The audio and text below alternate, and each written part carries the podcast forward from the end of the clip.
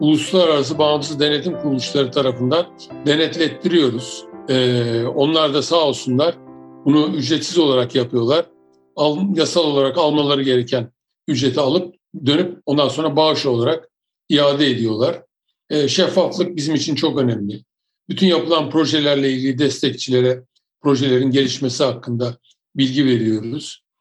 Yani ilgilenen olursa destek verirlerse çok seviniriz. Tabii. Yani siz nereye elini atsa, elinizi atsanız e, başarılı olmuş, kurumsallaştırmış birisiniz.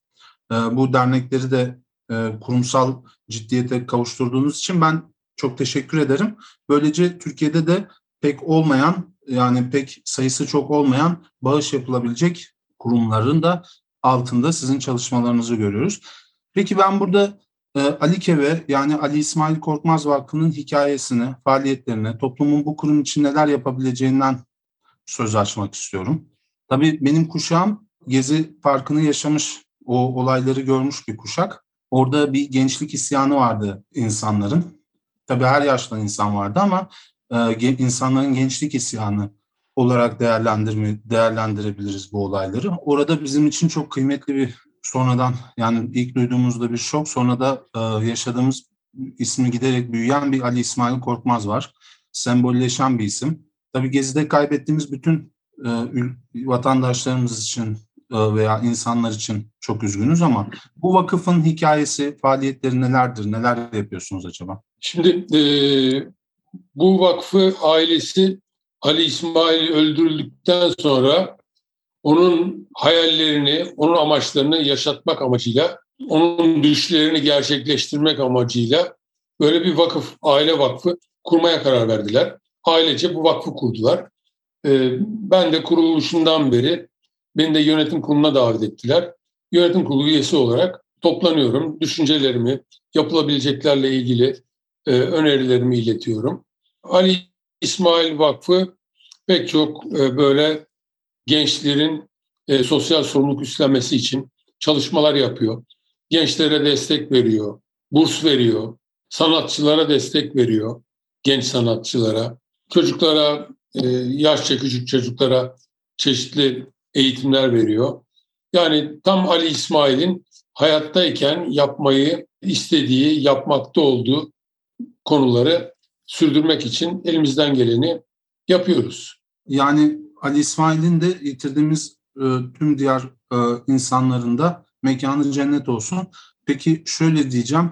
E, tabii dünya yani biz hayattayız ve bu bu şeyleri çok değerli buluyorum e, çalışmaları. Peki genç sanatçı fonumuz var Ali Kev'de. Bu çok önemli bir destek. Bizim de dinleyicilerimiz genelde genç ve sanatçı adayı ya da yani belki sanat eseri de ilk sanat işlerini de ortaya koyan insanlar veya işte sanat yapmak isteyen insanlar veya gerçekten sanat e, seven kesim. E, genç sanatçılara desteğiniz neler neler yapıyorsunuz insan şey gençlerle? Yani e, genç sanatçı yani sanat yeteneği olan, sanatla ilgisi olan gençlere biz kaynak veriyoruz, bir fon veriyoruz.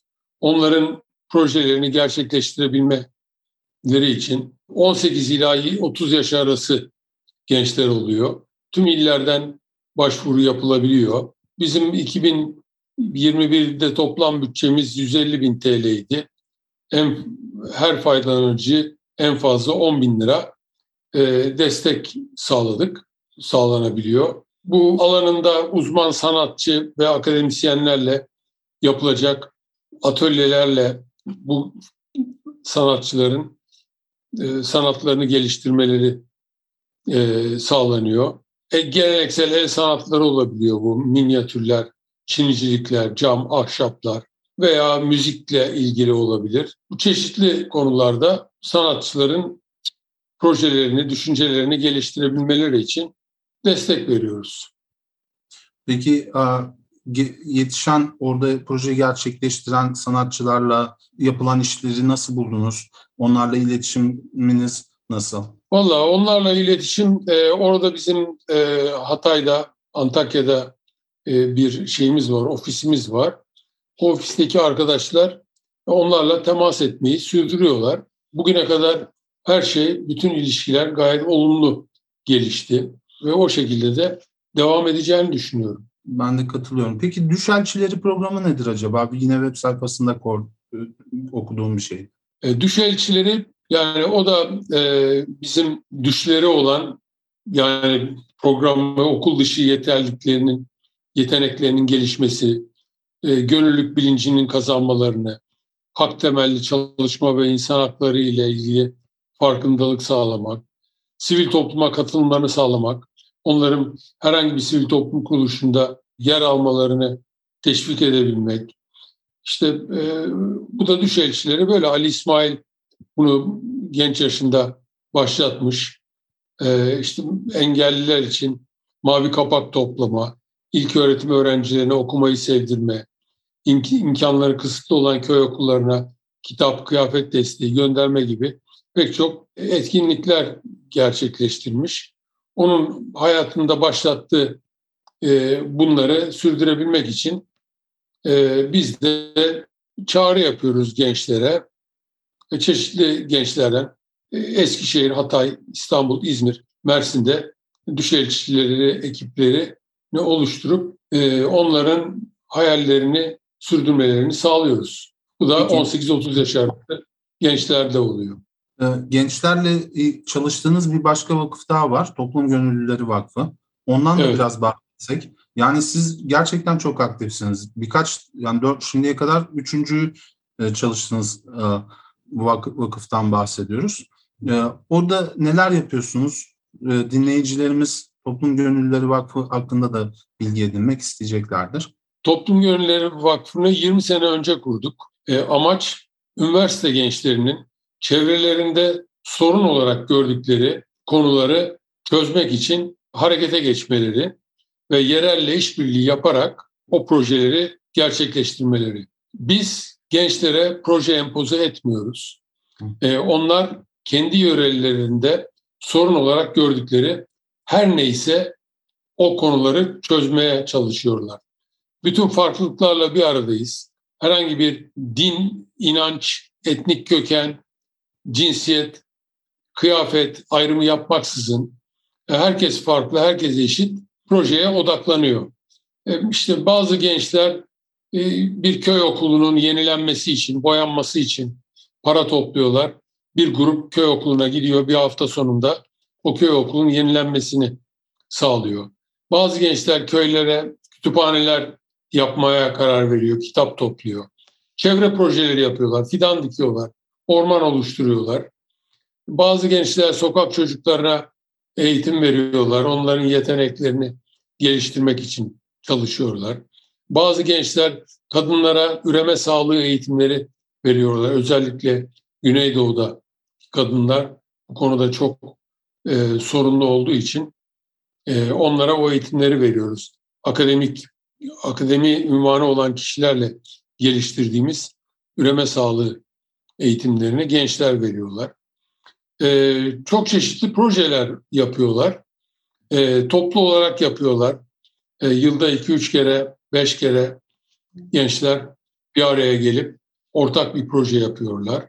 Veya yere, yerelde kendi üniversite topluluklarından yapıyorlar. Ee, yani biz şu anda 70'ten fazla ilde varız. 120'den fazla okulda, üniversitede topluluk ve kulüp olarak varız. Binlerce genç gönüllümüz var.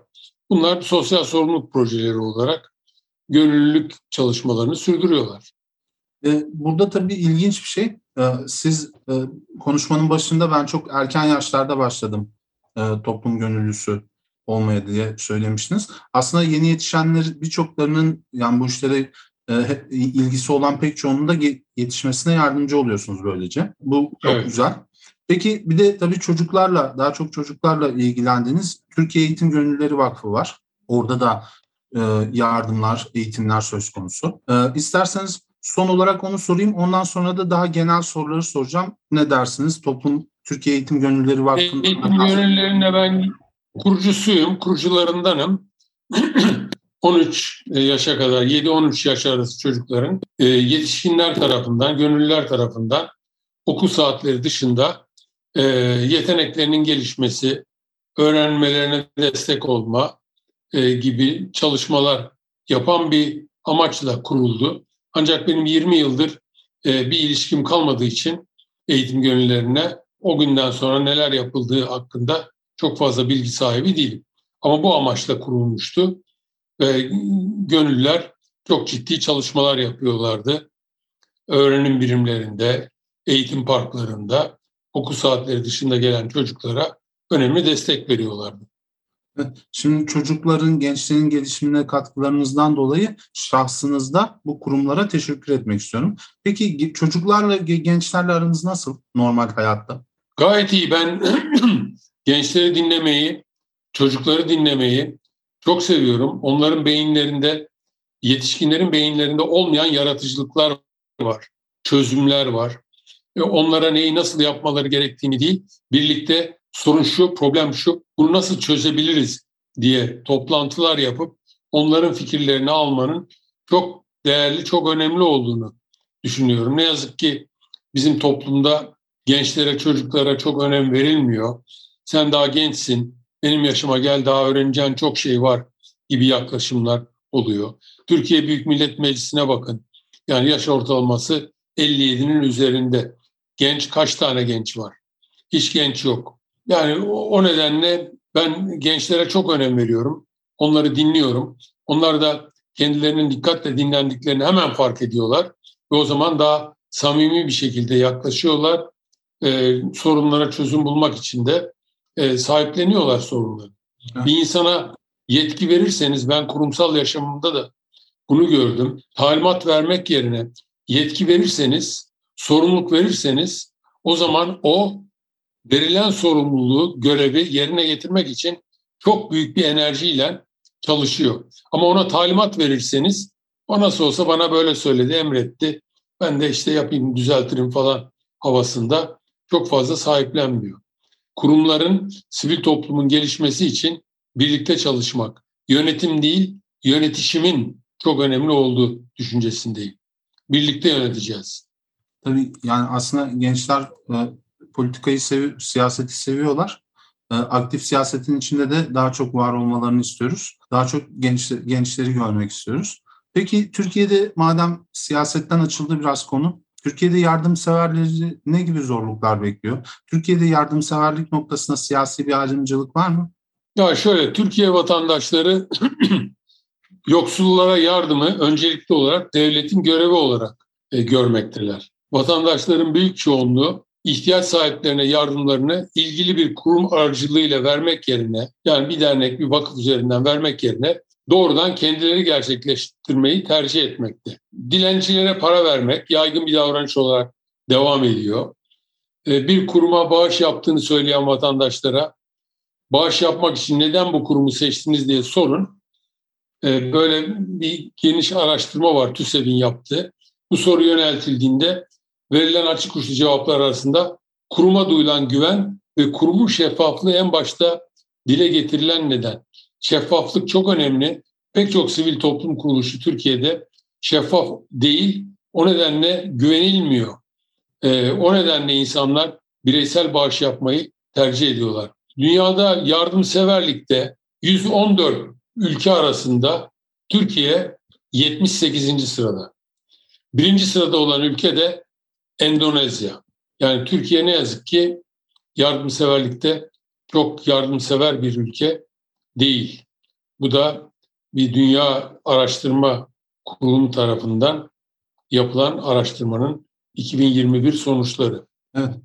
Ee, peki e, sizin şahsen yaşadığınız zorluklar oldu mu? Yani belki e, yardımseverlik uğraşına başladığınızdan beri sizin deneyimlediğiniz zorluk var mı? Tabii olmaz olur mu? Yani e, bir sivil toplum kuruluşu, bir vakıf, bir dernek için para bulmak, demin de söylediğim gibi insanlar, kurumlar doğrudan kendileri destek vermeyi tercih ediyor.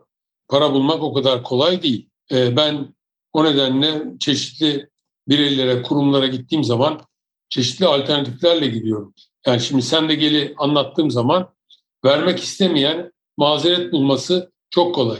Ne işin var senin Afrika'da? Türkiye bitti mi diyor. Dönüyorum, toplum gönüllerini anlatıyorum. Gençlerin ülke genelinde ne kadar büyük projeler yaptığını e, buna destek ver diyorum. Yok diyor benim işim değil diyor gençlere güvenmiyorum. gençlere destek verme. Dönüyorum. Öğretmen Akademisi Vakfı'nın da kurucularındanım ben. Devlet okullarında okuyan, devlet okullarındaki öğretmenlerin mesleki gelişimine destek vermek amacıyla kurduk.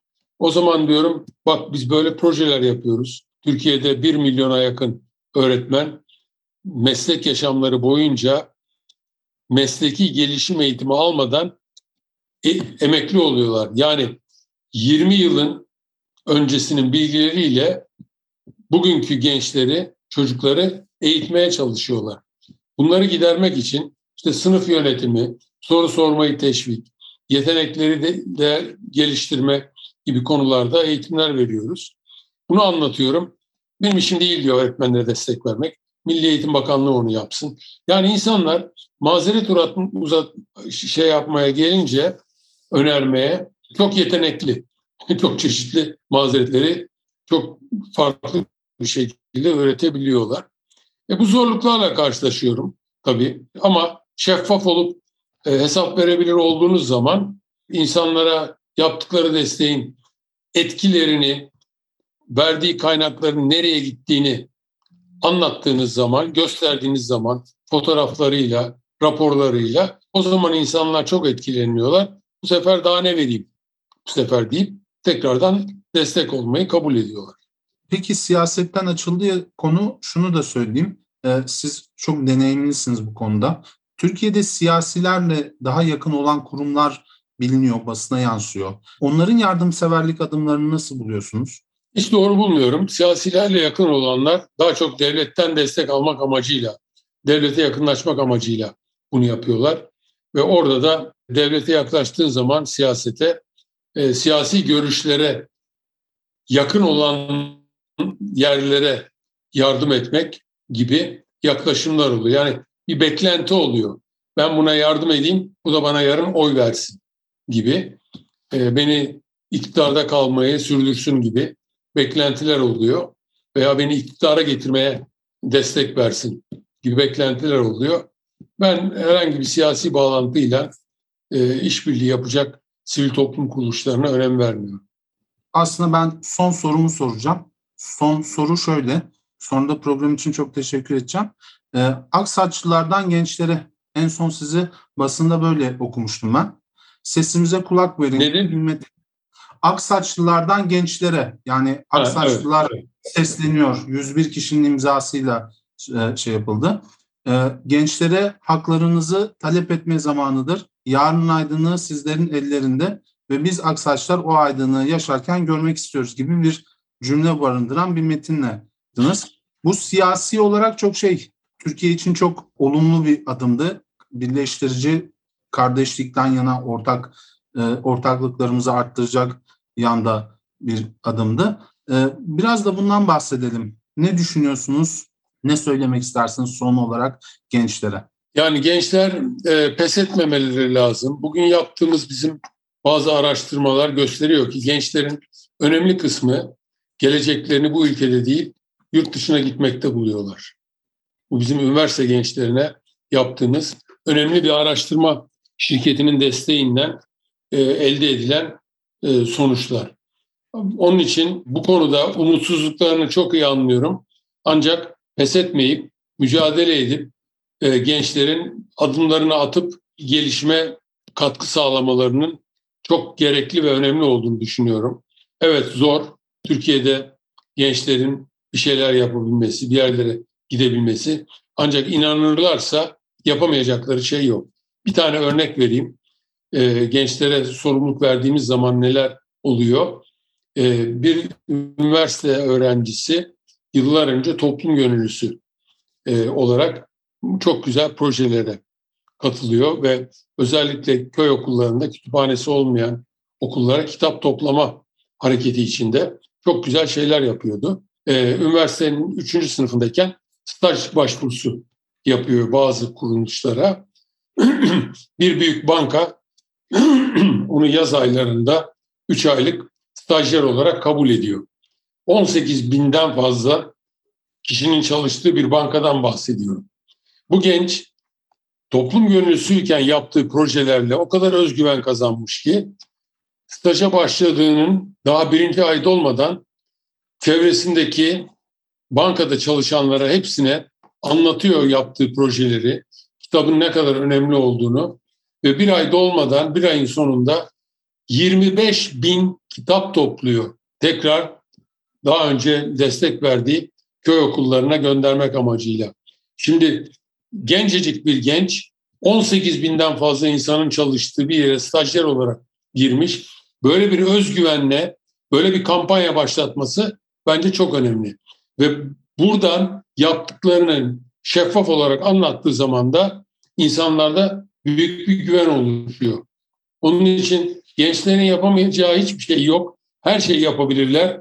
Yeter ki kararlı olsunlar, mücadele etsinler, pes etmesinler. Çok teşekkürler. Ee, bugün çok değerli yardımsever İbrahim Betil Beyefendi'yi ağırladık. Kendisine tekrar şahsında kurumları temsil ettiği kurumlar ve diğer tüm yardımseverlik kurumlarına teşekkür ediyoruz. Tiyatro ve felsefe podcastlerine devam edeceğiz. Bizi dinlemeye devam edin.